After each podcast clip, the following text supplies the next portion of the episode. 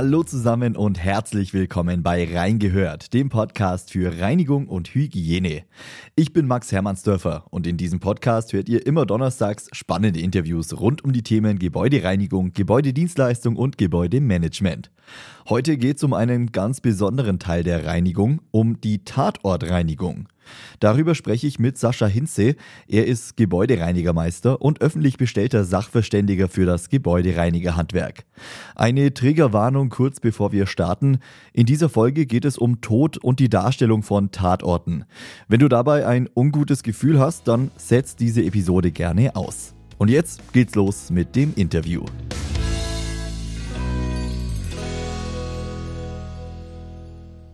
Hallo Sascha. Hallo Max, schön, dass ich wieder bei dir sein darf. Sascha, schön, dass du wieder mit dabei bist. Wir sprechen heute über einen ganz besonderen Bereich der Reinigung. Ja, ein sehr spannender Bereich, wie ich finde. Es geht um Tatortreinigung. Was damit zusammenhängt und was es für verschiedene Fälle gibt, da sprechen wir gleich drüber. Zu Beginn, äh, Tatortreinigung kennen viele halt aus aus Film und Fernsehen, ja, wenn da nach der Spurensicherung dann der Tatortreiniger kommt. Ist es denn in der Praxis tatsächlich so?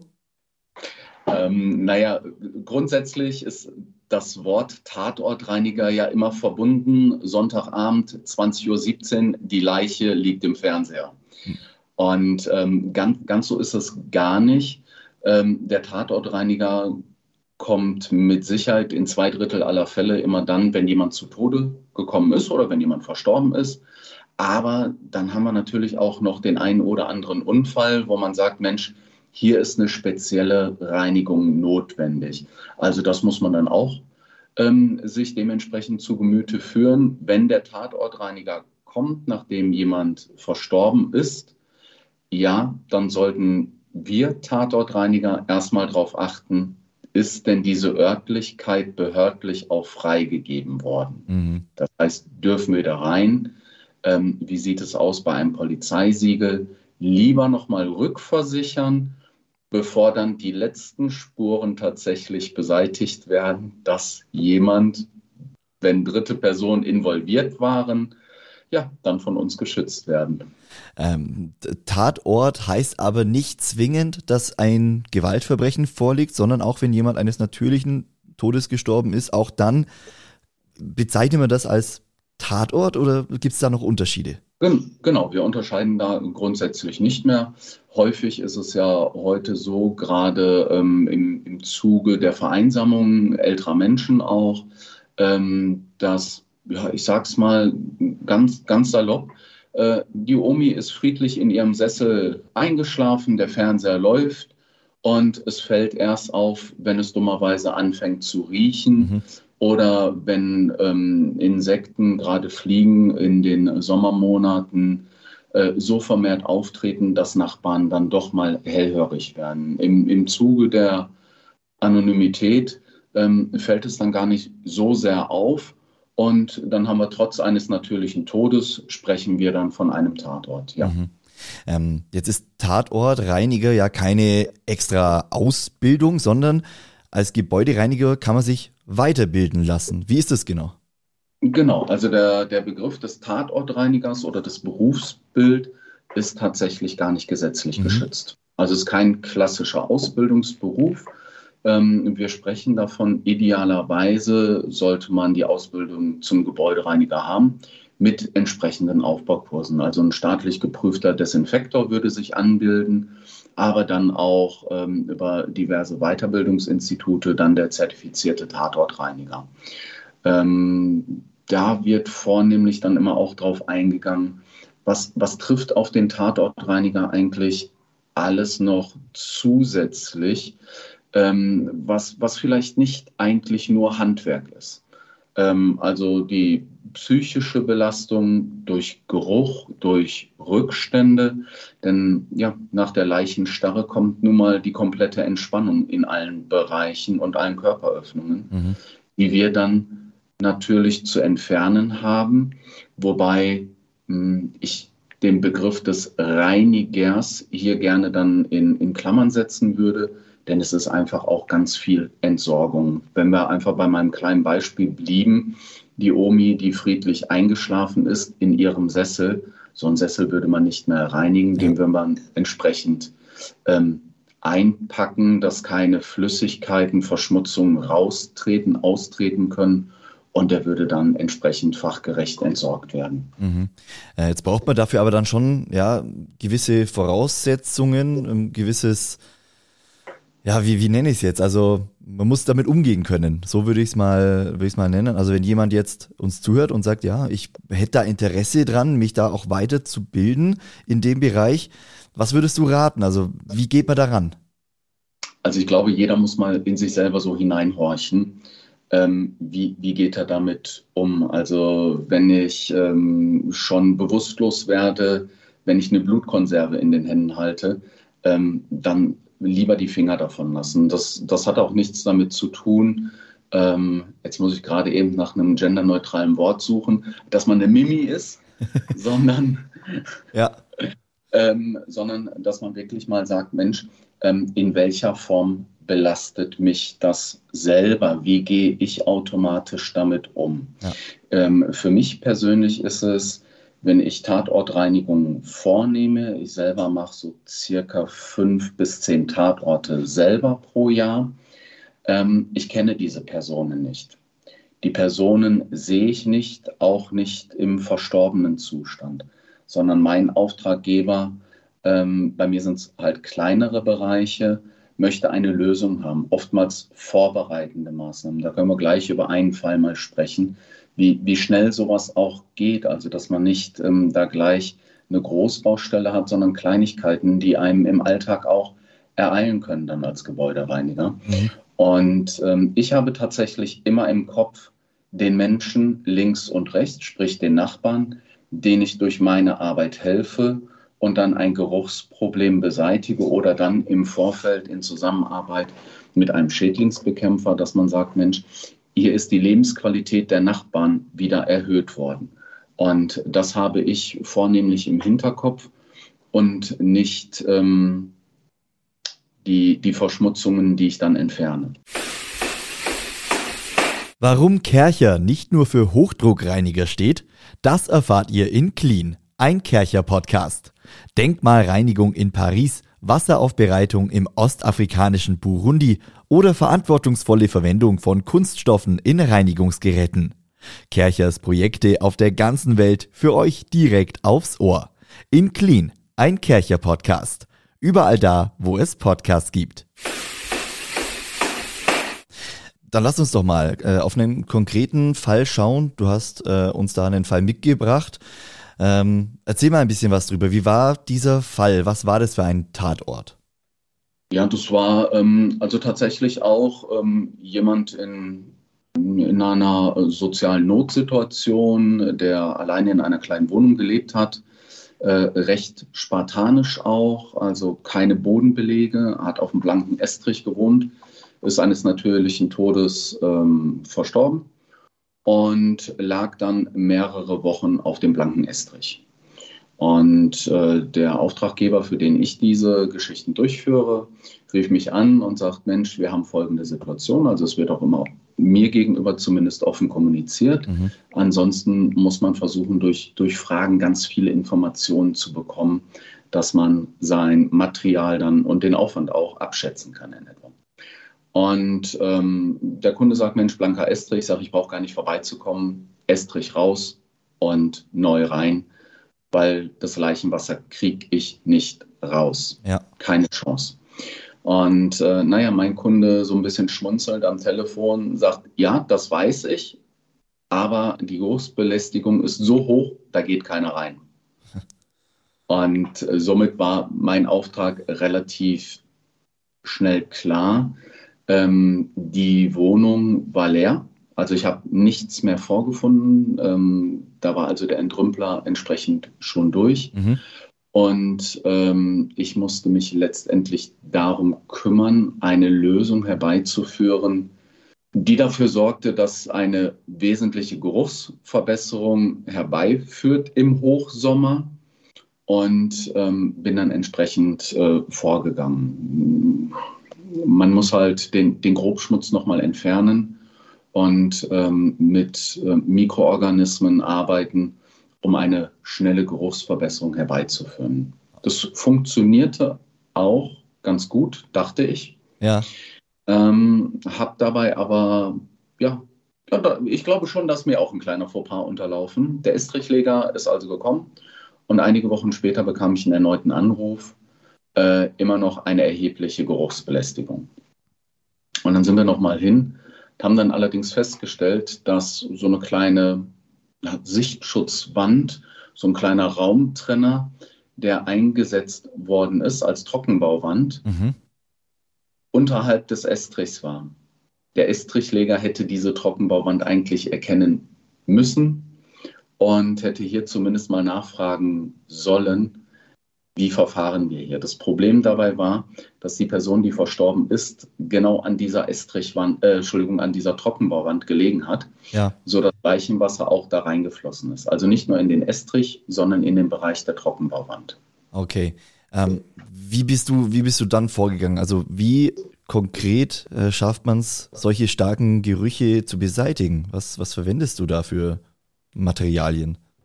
Also grundsätzlich alles, was, was mit Geruchsbeseitigung zu tun hat, Ursachenforschung, Quelle suchen. Also in, in dem Fall natürlich ähm, Restverschmutzung durch das Leichenwasser, Hautpartikel, Hautfett, Kot, Urin, Blut, ähm, gilt es dann entsprechend zu entfernen. Mhm. Ähm, denn ansonsten, immer wenn ich Biomasse noch habe, dann kommen irgendwelche Mikroorganismen die dann als Abbauprodukt zusätzlich nochmal Geruch erzeugen. Ähm, ich glaube, der, der Zuhörer kennt das äh, gerade in den warmen Monaten. Ähm, das Hühnchen, was vielleicht nicht mehr gut ist und in der Biotonne landet, äh, wo man nach einem Tag sagt, oh, wir haben hier eine enorme Geruchsbelastung. Mhm.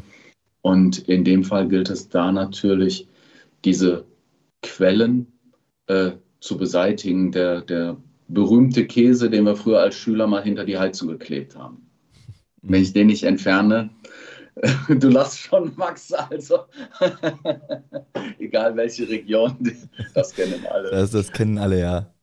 ähm, also tatsächlich die Quelle erst einmal beseitigen und äh, vernünftig reinigen. Vernünftig reinigen heißt mit einem geeigneten Reinigungsmittel nochmal dafür sorgen, dass diese äh, Verschmutzungsreste, die ich vielleicht nicht mehr optisch sehe, weiter entfernen kann. Ja. Danach gerade so eine Geschichte auch ähm, Katzenurin, wenn der Kater sich äh, ja, ähm, entleert regelmäßig.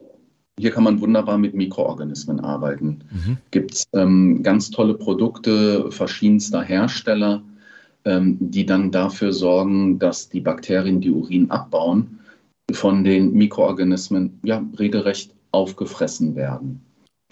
Danach gibt es eine Raumluftverbesserung durch Ozon, wobei hier zu berücksichtigen ist ähm, immer Einhaltung der Arbeitsschutzbestimmungen, ähm, aber bei Ozon auch zu berücksichtigen, dass ein Rauchmelder unter Umständen auslöst. Mhm. Also hier immer der heiße Tipp, ähm, gerade in Verwaltungsgebäuden, also nicht nur Lüftungssysteme schließen, dass ich in deinem Nachbarbüro, Max, ähm, eine Ozonisierung vielleicht vornehme, aber der Luftaustausch über dein Studio dann geht. Ja. Ähm, und ähm, du dann ähm, ja, der Gesundheitsgefahr durch das Ozon ausgesetzt bist. Ozon, dreiatomiger Sauerstoff, extrem aggressiv, aber nicht stabil. Mhm. Das heißt, so circa 20 bis 30 Minuten zerlegt sich das Ozon und es bleibt Sauerstoff zurück. Da reicht dann ein einfaches Stoßlüften, um diese Geruchsbeseitigung zu verhindern. Und hier werden die Geruchsmoleküle einfach zerstört. Ja, okay. Und ansonsten kann man tatsächlich auch Luft- und Duftverbesserer vernebeln in der Luft. Ähm, auch hier gibt es unterschiedlichste Möglichkeiten oder unterschiedlichste ähm, Vernebelungsprodukte. Ähm, entweder kann der Geruchsstoff eingekapselt werden, das heißt, das chemische Produkt bildet eine regelrechte Hülle, mhm. sodass ich eine Duftverbesserung habe, oder ich kann wieder Mikroorganismen einbringen, die dafür sorgen, dass die Geruchsmoleküle, die sich in der Luft befinden, eliminiert werden. Okay. Ähm, lass uns nochmal auf den Fall schauen. Wie ging es dann letztendlich aus? Also du hast dann, bist dann nochmal äh, in, die, in die Wohnung gekommen, ähm, hast dann den Geruch wieder versucht zu entfernen und dann kam der Estrichleger nochmal? Oder wie war's? Nein, der, der Estrichleger hat also den Estrich komplett ausgetauscht. Ja. Und äh, wie gesagt, einige Wochen später ruft mich mein Auftraggeber an und sagt, okay, was ist hier passiert? Und hatte die Befürchtung, dass eventuell der Estrich nicht vollflächig entfernt worden wäre oder ähnliches. Und dann sind wir halt nochmal komplett ran, haben dann festgestellt, okay, da ist eine Trockenbauwand. Ähm, die geht fünf bis zehn Zentimeter tief in den Estrich rein, beziehungsweise mhm. ist vom Estrich umschlossen. Und ähm, die Trockenbauwand ist dann entfernt worden. Da hat sich quasi ja, der, der Gipskarton vor Leichenwasser gesaugt. Und ähm, entsprechend kam hier die Geruchsbelästigung nochmal her. Das wurde entfernt, ähm, nochmal Mikroorganismen aufgebracht. Der Bereich wurde nochmal gespült und konnte dann mit Estrich verfüllt werden. Sag ich jetzt mal unfachmännisch als Estrichleger. Ähm, also ist dann fachmännisch wieder aufgefüllt worden und damit war auch tatsächlich das Problem gelöst. Okay. Ähm, wir machen ja normalerweise zum Abschluss immer so Tipps äh, für, für die Reinigung. Ich weiß gar nicht, ob das jetzt in diesem Fall auch möglich ist, ähm, ob, weil jeder Tatort ist vermutlich unterschiedlich, aber vielleicht gibt es so ein paar allgemeine Tipps, die man trotzdem geben kann. Hm, hast du da irgendwas, Sascha? Ja, ich, ich glaube tatsächlich, Max, ähm, wenn man sich dazu entscheiden sollte, das in sein Portfolio mit aufzunehmen, ähm, zu schauen, dass ich äh, Teams, Tatortreiniger oder ein Sondertrupp Tatortreinigung bilde. Ähm, Weiterbildung über diverse Anbieter, dass ich einen staatlich geprüften Desinfektor in meinem Repertoire habe und auch mal mit den Mitarbeitern tatsächlich ähm, zwei, drei Worte wechseln nach dem mhm. Motto nicht anweisen, nach dem Motto, es ist doch egal, welchen Dreck du wegmachst, sondern da tatsächlich mal nachfragen, fühlst du dich dazu in der Lage? Gehst du damit vernünftig um? Und ähm, ich glaube dann tatsächlich auch Sensibilisierung des Personals. Also was, was mir immer wichtig ist, ähm, auch wenn Dokumentationen erstellt werden im Vorfeld oder im Nachgang, ähm, dass man sich keine Sorgen machen muss. Mal den Datenschutz so ein bisschen außen vor gelassen, aber ähm, das Schlagwort Pietät ganz hoch gehängt, dass man einfach sagt, es darf nicht sein oder es kann nicht sein, dass man da unsensibles Personal hat, das dann untereinander Bilder tauscht. Das, das muss ja. auch gar nicht dann in einen Bereich schon reingehen, wo man sagt, ähm, da hat sich die Person despektierlich verhalten, sondern äh, dieses, guck mal, was wir heute wegmachen mussten. Ähm, und das wird weitergeleitet und weitergeleitet. Mhm. Also, dass man da wirklich sagt, Mensch, liebes Personal, ähm, es macht einer eine Dokumentation und der ist verantwortlich. Ansonsten werden keine Bilder gemacht. Ja. Ähm, also tatsächlich ein sensibler Umgang, eventuell auch mit, mit Nachbarn, ähm, in seltenen Fällen vielleicht sogar auch mit Angehörigen. Ähm, das ist mir selber noch nie untergekommen mit Angehörigen, aber mit Nachbarn. Und ähm, die möchten manchmal sich einfach auch so ein bisschen entladen. Und da brauche ich einfach einen Mitarbeiter, der zum richtigen Zeitpunkt sagen kann, seien Sie mir nicht böse, ähm, lassen Sie mich bitte meine Arbeit hier weitermachen, denn dann ist die Geruchsbelästigung auch gleich weg. Mhm. Und dann haben wir beide was davon. Also dieses höfliche, ich habe keine Zeit mit Ihnen zu reden. Ähm, auf der anderen Seite, wo man dann durchaus eine Minute dann mal hat.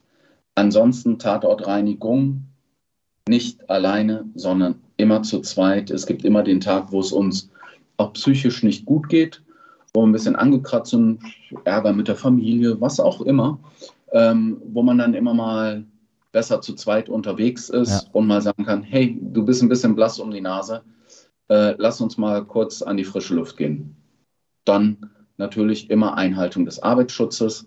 Auch hier nochmal die Sensibilisierung durch die Weiterbildung zum Tatortreiniger, dass der Arbeitsschutz nochmal ganz groß geschrieben wird. Äh, Desinfektion, Keimverschleppung vermeiden, Schleusen einrichten. Ich glaube, das ist immer wichtig. Und nicht einfach nur rein und jetzt machen wir es mal weg. Mhm. Sascha, die psychische Belastung ist dann schon sehr hoch. Ja, also es ist wirklich ein sehr interessantes Feld. Äh, sicher nicht für jeden geeignet und kann sicher nicht jeder machen, aber ja, wahnsinnig wichtig, dass es Menschen gibt wie dich, äh, die sich eben um Tatorte kümmern. Deshalb vielen Dank, dass wir äh, in dieser Sendung drüber sprechen konnten, in dem Interview drüber sprechen konnten. Nächstes Mal machen wir wieder einen, einen Schadensfall, einen richtigen äh, Schadensfall, der für alle Gebäudereiniger, denke ich, äh, gilt und nachvollziehbar ist. Äh, ich danke dir ganz recht herzlich, Sascha, und äh, wünsche dir alles Gute und bis zum nächsten Mal. Bis zum nächsten Mal, Max. Alles Gute. Tschüss. Danke, ciao.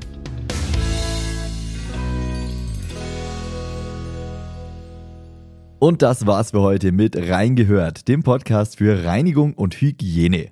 Falls euch dieser Podcast gefällt, dann bewertet ihn gerne mit 5 Sternen bei eurer Podcast-Plattform, hinterlasst einen Kommentar oder empfiehlt diesen Podcast weiter. Ich bedanke mich bei euch ganz herzlich fürs Einschalten und wir hören uns dann nächste Woche wieder hier bei Reingehört.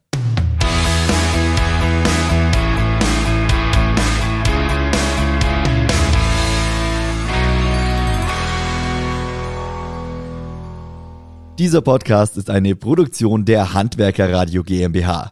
Weitere Informationen und unseren Livestream findet ihr unter www.handwerker-radio.de.